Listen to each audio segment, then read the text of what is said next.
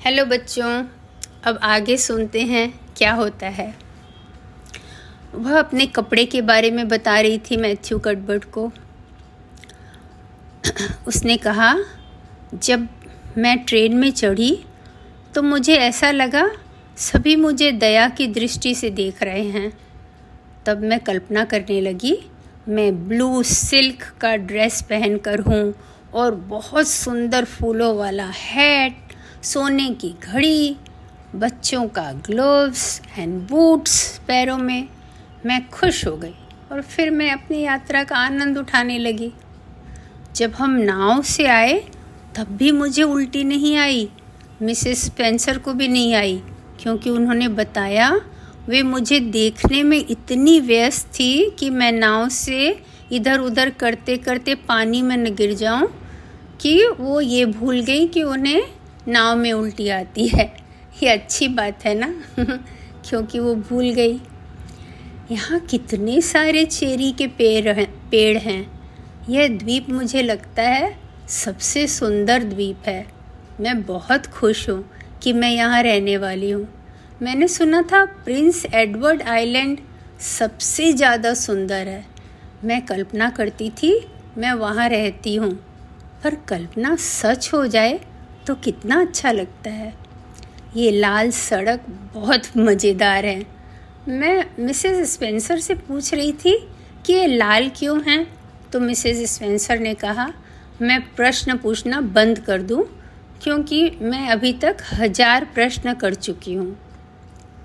मैंने पूछा होगा, पर बगैर पूछे मुझे कैसे पता चलेगा कि सड़क लाल क्यों है?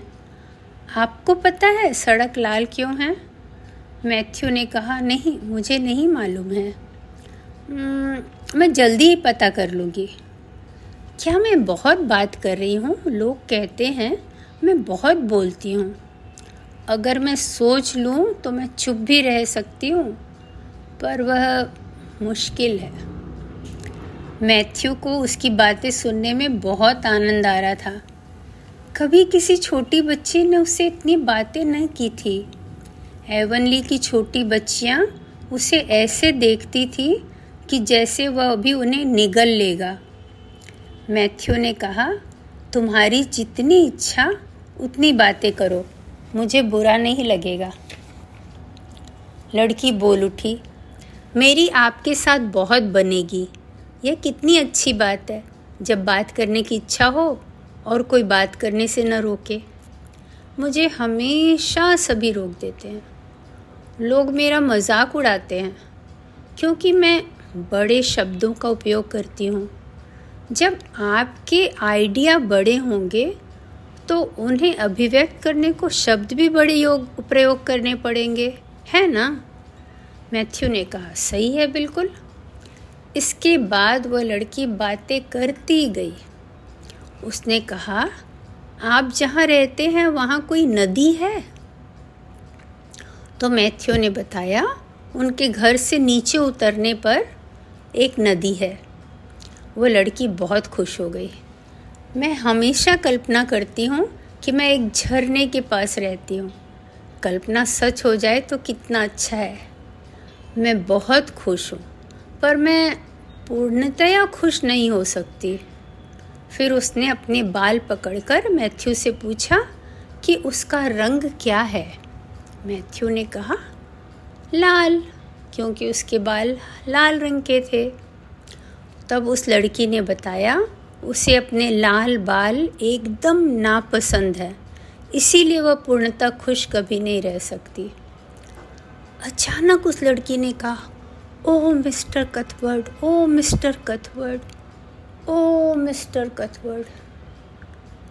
अभी मैथ्यू ने बग्घी को सामने की सड़क से दूसरी ओर मोड़ा था। सड़क मुड़ गई थी और जो रास्ता सामने था, उसके दोनों तरफ़ एप्पल से लदे पेड़ थे और चेरी के सफ़ेद फूल भरे थे।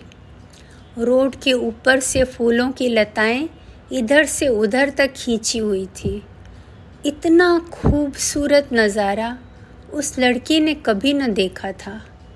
वह एकदम खामोश हो गई।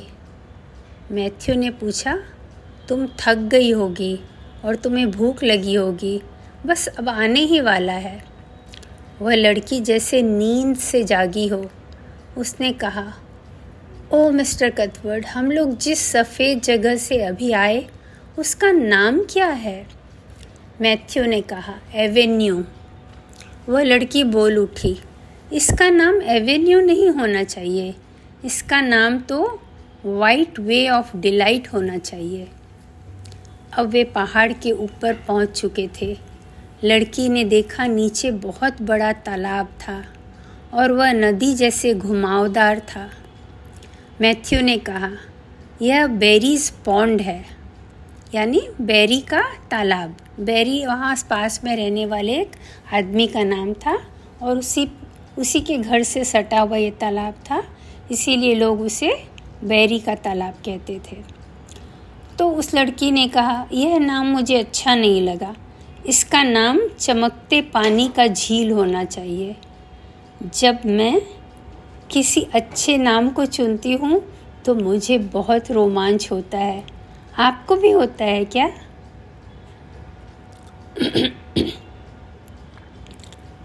मैथ्यू ने कहा, मैं उसे, मैं तुम्हें अपना घर दिखाता हूँ। तो वह लड़की पूछ उठी, मिस्टर बेरी के यहाँ कोई लड़की है क्या मेरे उम्र की? मैथ्यू ने कहा, उनकी एक बेटी है डायना, जो ग्यारह साल की है। कितना सुंदर नाम है। फिर वह लड़की बोल उठी, मुझे अनुमान लगाने दे कि कौन सा घर ग्रीन गैबल्स है? और फिर उसने अंगुली से बताया, यह ग्रीन गैबल्स होगा। मैथ्यू ने कहा हाँ तुमने सही बताया। शायद मिसेस स्पेंसर ने बताया होगा। वो लड़की बोल उठी, नहीं, उन्होंने नहीं बताया था। मैंने जैसे ही इसे देखा, मुझे लगा यही घर है जहाँ मैं रहूँगी। मैं सपना तो नहीं देख रही। आज मैंने अपने आप को इतनी बार छूटी काटा है कि यह सब कुछ वास्तव है या सपना कि मेरे हाथ का रंग नीला हो गया है। मैथ्यू को खुशी थी कि वह नहीं बताएगा इस लड़की को कि वह यहाँ रहने वाली नहीं है। पर उसे बहुत अपराधी भाव लग रहा था, जैसे कि वह किसी निरी जानवर को काटने वाला हो। जब वे लोग घर में घुसने जा रहे थे, पत्तों के सरसराहट की आवाज़ आई। वह लड़की बोल उठी, देखो, ये पेड़ नींद में बातें कर रहे हैं। कितने सुंदर सपने देख रहे होंगे। मरीला जल्दी से दरवाजे तक आई। जैसे ही मैथ्यू ने दरवाज़ा खोला, वहाँ एक लाल बाल वाली लड़की जो कि बहुत बदसूरत कपड़े पहनी थी, देखकर आश्चर्यचकित रह गई। मरीला ने कहा मैथ्यू, ये कौन है? लड़का कहाँ है? मैथ्यू बहुत दुखी होते हुए बोला, वहाँ कोई लड़का न था, सिर्फ़ यही थी। लड़का न था? मरीला ने फिर कहा, पर हमने तो मिसेस स्पेंसर से एक लड़का के लिए पूछा था। मैथ्यू ने फिर कहा, वह सिर्फ़ इसे ही लेकर आई है। मैंने स्टेशन मास्टर से पूछा, मुझे उसे घर लाना पड़ा, किसी भी की भी गलती हो मैं उसे वहाँ छोड़कर तो नहीं आ सकता था। मरीला सहसा बोल उठी, क्या तरीका है ये? अभी तक बच्ची चुप थी और दोनों को देखे जा रही थी। अचानक उसे समझ में आया, क्या बातें हो रही हैं? आप मुझे नहीं अपनाना चाहते हो? आप मुझे नहीं अपनाना चाहते हो क्योंकि मैं लड़का नहीं हूँ? मुझे पहले ही समझ जाना था। कोई भी मुझे नहीं रखना चाहता। सब कुछ इतना खूबसूरत था। मुझे समझ जाना था कि यह ज़्यादा देर नहीं रहेगा। ओह, मैं क्या करूँ? मैं रोने वाली हूँ। और वह एक चेयर में बैठकर ज़ोर ज़ोर से रोने लगी। मरीला और मैथ्यू एक दूसरे का चेहरा देखने लगे। तब मरीला आगे आई। इतने रोने की कोई ज़रूरत नहीं है। वह लड़की आँसू भरा चेहरा उठाकर बोली, ज़रूरत है। आप भी रोते अगर आप एक अनाथ होते तो। और कहीं जाते जो आप सोचते कि आपका घर होगा, पर आपको पता चलता वे लोग आपको नहीं रखना चाहते हैं क्योंकि उन्हें एक लड़का चाहिए था। यह मेरे साथ आज तक का सबसे दर्दनाक घटना है। मरीला के चेहरे पर हँसी आ गई।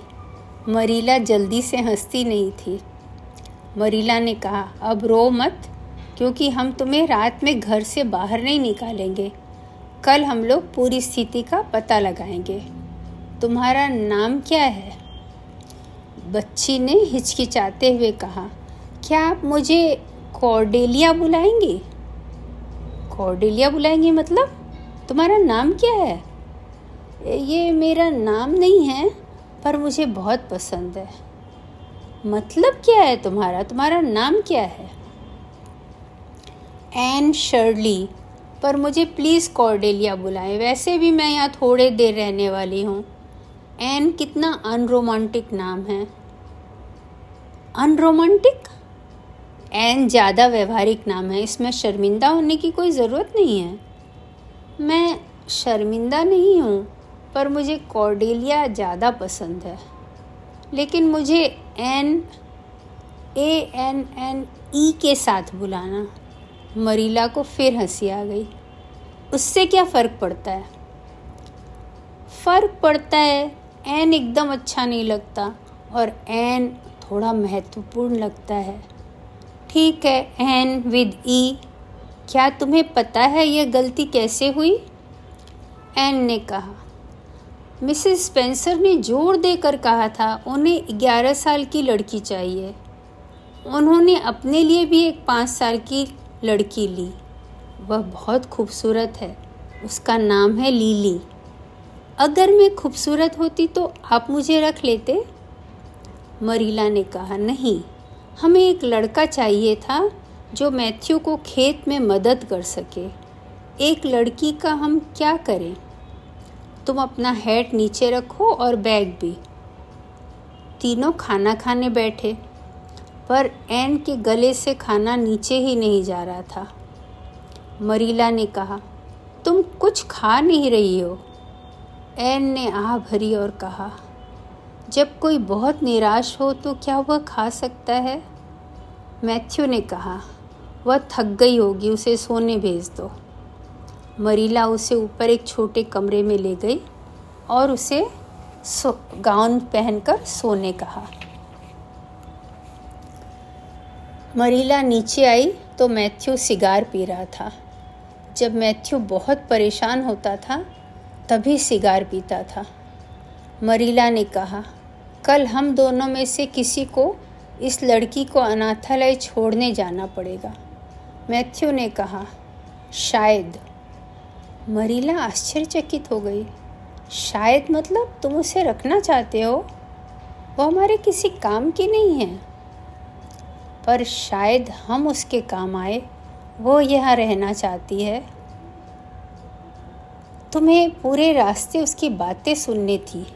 वह एक मज़ेदार बच्ची है। तुम्हें कंपनी रहेगी। मरीला ने कहा, नहीं, मुझे लड़की नहीं चाहिए। तो मैथ्यू कुछ न बोला और सोने चला गया।